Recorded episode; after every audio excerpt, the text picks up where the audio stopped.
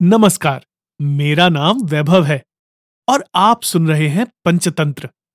आज जो कहानी मैं आपको सुनाने वाला हूँ, वो है एक मूर्ख साधु और एक ठग। की तो चलिए शुरू करते हैं हमारा पॉडकास्ट, जिसका नाम है the childhood trails with freedom house.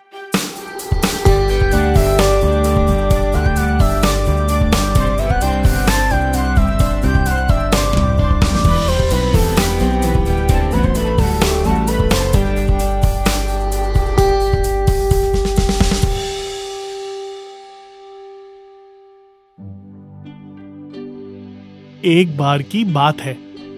किसी गाँव के मंदिर में देव शर्मा नाम का एक प्रतिष्ठित साधु रहता था। गाँव में सभी लोग उनका सम्मान करते थे। उसे अपने भक्तों से दान में तरह तरह के वस्त्र, उपहार, खाद्य सामग्री और पैसे मिलते थे। उन वस्त्रों को बेचकर साधु ने काफ़ी धन जमा कर लिया था। साधु कभी किसी पर विश्वास नहीं करता। और हमेशा अपने धन की सुरक्षा के लिए चिंतित रहता था। वह अपने धन को एक पोटली में रखता था और उसे हमेशा अपने साथ लेकर ही चलता था। उसी गाँव में एक ठग रहता था। बहुत दिनों से उसकी नज़र साधु के धन पर थी।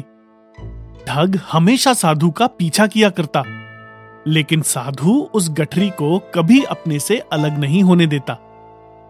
आखिरकार उस ठग ने एक छात्र का वेश धारण किया और उस साधु के पास गया।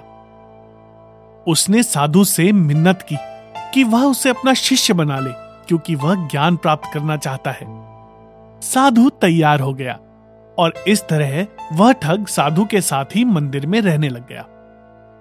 ठग मंदिर की साफ़ सफ़ाई से लेकर अन्य सभी कार्य भी करता था। और ठग ने साधु की खूब सेवा की और जल्दी ही उसका विश्वास पात्र बन गया।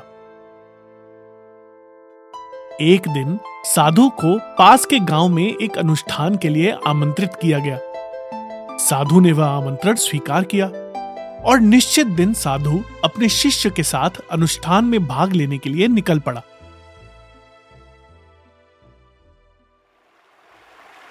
रास्ते में एक नदी पड़ी और साधु ने स्नान करने की इच्छा व्यक्त की।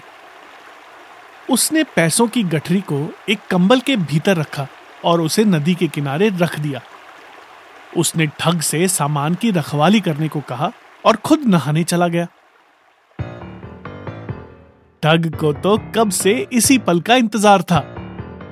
जैसे ही साधु नदी में डुबकी लगाने गया, वह रुपयों की गठरी लेकर चंपत हो गया।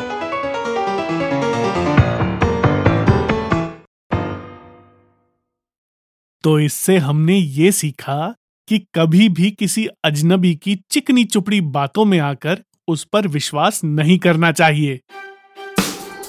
ये थी हमारी कहानी, मूर्ख साधु और ठग। सुनते रहिए पंचतंत्र की और भी कहानियाँ, मेरे यानी वैभव के साथ, हमारे पॉडकास्ट में। The childhood trails with freedom house